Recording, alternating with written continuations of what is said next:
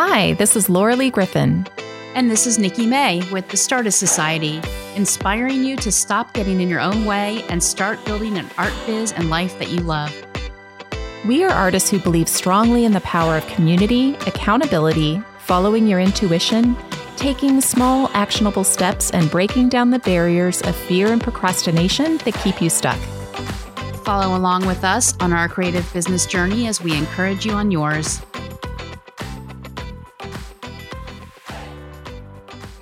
Last week, we introduced you to Larry Pyle, a prolific kiln-formed glass artist who has displayed and sold his artwork in over 250 art festivals.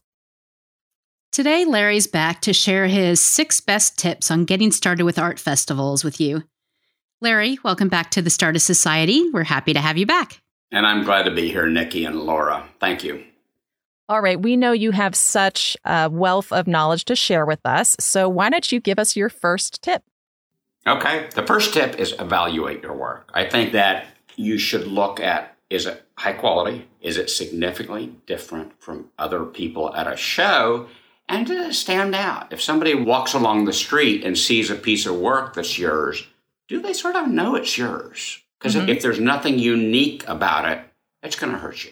So evaluate your work. The self-evaluation is important. Great tip. So what's your second tip for us? Second tip is to pick high-quality shows. For me, that typically means a juried show that ensures some level of quality. You want a show that's well-publicized. You want a show that's well-trafficked. So I look at numbers. If they say, oh, we had, 1,000 people come to our show for 2 days, it's not a very good show. I want to make sure there's lots of people because I'm there to promote my work and to promote myself. And if nobody's there, they won't see me. I think I look at repeat shows, so a show that's been going on for 2 or 3 or 5 or 10 years is much more attractive than a first-time show. That's risky. Not a bad thing, but certainly a risk. I think it's important to ask other artists what are the good shows and get them to define what a good show is. If they say, oh, I made my booth fee, not a good show. So ask them to define what are good shows. If you can, walk the show first, get some press about that show. So pick a good show that's appropriate for your work, for your price point, for your level as an artist. Yeah, I think that's great advice to get as much knowledge as you can about it before you decide that that's a show that you are interested in. Because if you invest all of that energy, and money. Yeah, and money. And it's the very first time this show has ever existed and 5 people show up. And then that was possibly a waste of your time. Yeah. And that's not necessarily a death knell. I did a first-time show in November in Fort Worth. And I will definitely try it again. It was a first-time show. It wasn't as great as I would like it to be. But the promoter was nice and kind. The venue was really nice. The people that did show up purchased work. It was in the Arts District in Fort Worth, so the location was good. It had all the markings of a good show. And hopefully next year they'll have more experience and more people will know about it, so it could turn into a great show. All right, so what's your third tip for us? I think this is one that will surprise artists. Take responsibility for promoting yourself, both before, during, and after the show. I think you work on a mailing list. If you're starting out, that means you start with one name. I think post Instagram, Facebook, TikTok, whatever social media you like. And I urge you to try all 7 or 8 or however many there are. Pick 1 or 2 and focus on those and do a nice job. Post finished work. Post in-process work, post a picture of your booth at the show so people know you're there, and then send out some kind of reminder before you're there because people will go expecting to see you, hoping to see you, and maybe hoping to buy, and that's what you want. And do you find that one particular platform brings you the most people and business your way? Probably because I spend most of my energy on Facebook. That works for me, Laura. Certainly my mailing list is good. It's probably second behind Instagram because Instagram is purely visual and you don't get to give a lot of information other than visual information. It's helpful, but it's number 3 for me. Right. Okay. What's your fourth tip for us? We spend a lot of time on art, but we don't think about our booth or our display being another form of art, and it's as important as your work. To me, that means spacious, not overcrowded, well-lit, and just have it being inviting so people want to come in, want to look at the work, make sure everything's priced. Just think of your booth as another piece of your art. So many times we focus on the art and not think about the booth, and that's important at an art festival. Think about it as a mini art gallery, you know, not just, you know, a table outside. Think of the whole experience. Agreed. All right. So what is your fifth tip for us? I think once you've gotten into the good show and you've set up your beautiful display, be present and communicative in your booth. Put away your book, put away the iPhone, be there the whole time. How many times have I gone into booth and the artist is gone? Mm-hmm. Have a price on everything. I like to greet every customer when they enter the booth or even when they look in from the aisle. Mm-hmm. I offer to assist, answer a question, maybe make a small comment about them, and then I back away. I don't want to pressure anybody. I want to give them information, answer their questions. And if they linger on a piece a long time, I might go up and say, you know, do you want to hear the story about that? But I'm really sensitive about over pressuring people. And then if two people enter your booth, one of them is going to be more interested than the other. And if you don't engage the person that's uninterested or less interested, they're going to walk away and their friend's going to go with them. And you don't want to have that happen. So engage at least both people, if not that less interested person, because they're your key to keeping your really interested person in front of your work. Yeah, that's really good advice. And also, it is hard for some people. I know personally, if somebody's showing interest, I don't want to be too salesy. And so I'm nervous about going up and what do I say to them? And are they going to feel pressured and walk off, you know, immediately from that? And there's probably that fine line between, you know, being communicative and you know, touching base with them and then just walking away and saying, okay, you can make your own decision. I have a cool sign in my booth. It says, please touch the work. And if you think about it, every art show you're at, you see, don't touch, don't touch, don't touch, don't photograph, don't photograph, don't photograph. And sometimes I'll tell somebody that walks in the booth, please feel free to touch the work. Everybody reads that sign as don't touch, but it doesn't say that. That's my job as the artist. If I can answer any more questions, happy to do so. So I give them some humor, some information, differentiate myself, and I agree to them, and I back off. So, but don't pick it up because you might pick up the whole pedestal. This is true. We'll pick it up with a piece of glass. Does this permanently attach? No, it doesn't. And that gives me another opportunity to engage it because then I engage the museum gel and say, feel this, how soft it is and how smooth it is. And look at it just opens up a conversation. Pedestal not included. Well, and that's one of the benefits of being a glass artist because glass also cleans up really nicely. You wouldn't necessarily do that on a watercolor painting, you know, or something that if it was exposed to the elements. But if it's something that's like glass, then it should be something that's tangible. I actually went into a gallery once that had that written on this fine art gallery. You can touch any of, and they were paintings. It was like, you can touch any painting here. And I thought that was such a cool experience that they were having. And the gallery was going gangbusters too. They were doing really well. So when I first saw a Van Gogh painting in person, I really wanted to lick it. Yeah. I didn't see a sign that said, please lick the art. Please don't lick. But it looked like it was so thick and textural. It looked like icing. I just wanted to lick it. Yeah.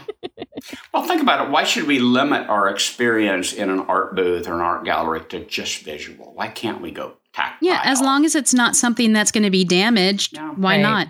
Right. Yeah. So before we ask for your final tip, I have one question that fits in this category about how you treat people when they walk in the booth and what you're doing.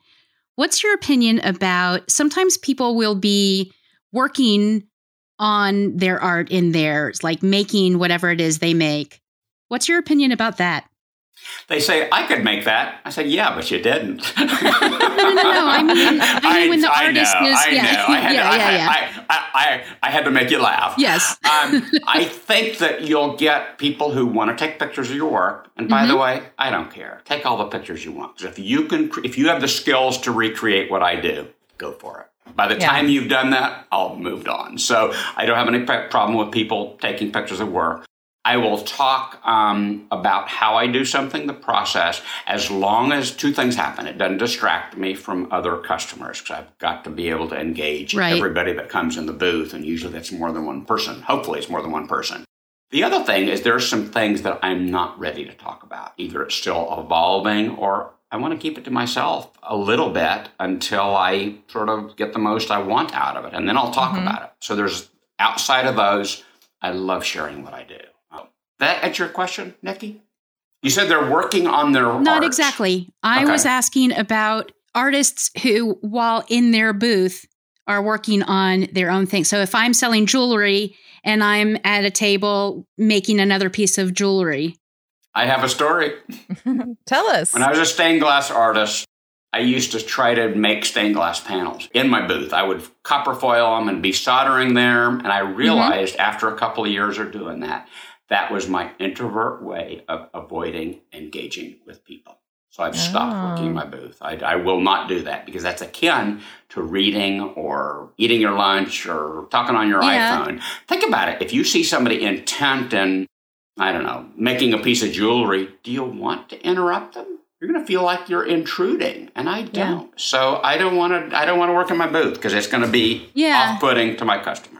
Yeah, I get that 100%, but I kind of can see both sides because I think sometimes seeing the artist make it draws people in. I know that I've done some things where I'm drawing at an event and people like to watch and ask questions about the technique. So I can see both sides.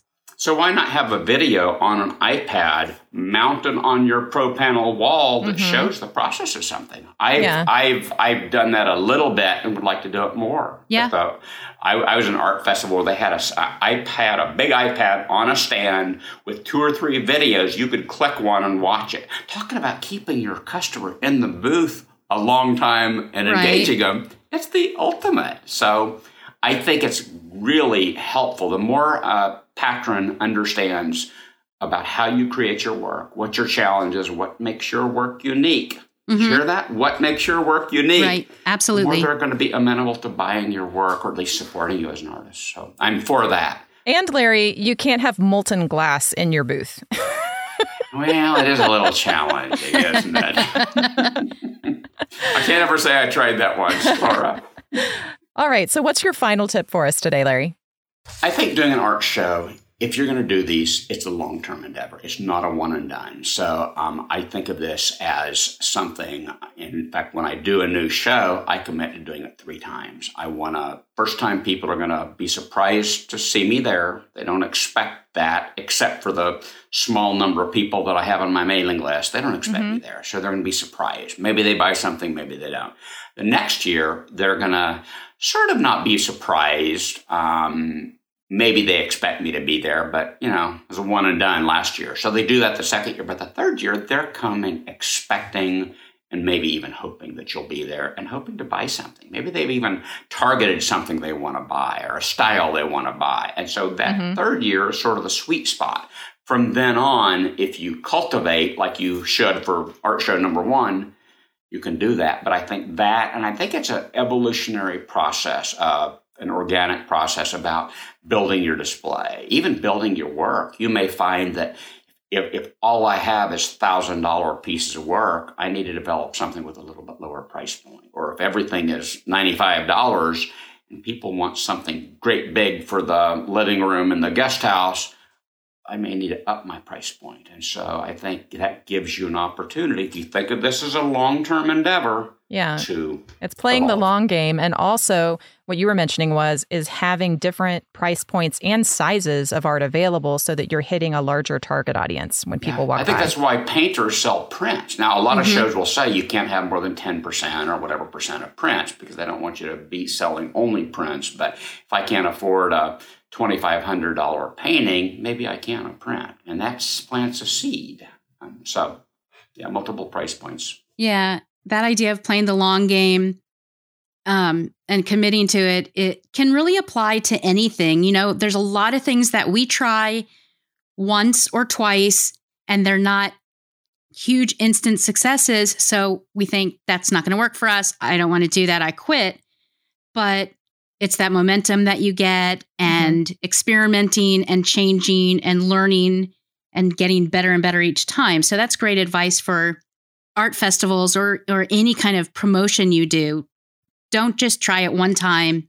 Keep going. Larry, you've done 250 of these, and I'm sure they were not all, you know, the best shows in the world for you where you made the most money. There had to be a few in there that were challenging. There were some dogs, but I have a story for you. I was at the Fort Worth Art and Jazz Festival when it was happening. I was 3 booths down from what I think was a new painter. He had a little pop-up tent, an inexpensive festival tent. He had canvases, nothing framed, no fancy display, just canvases on the cement sidewalk. But he was invested in being a painter. He had paint stained jeans. He was painting in his booth.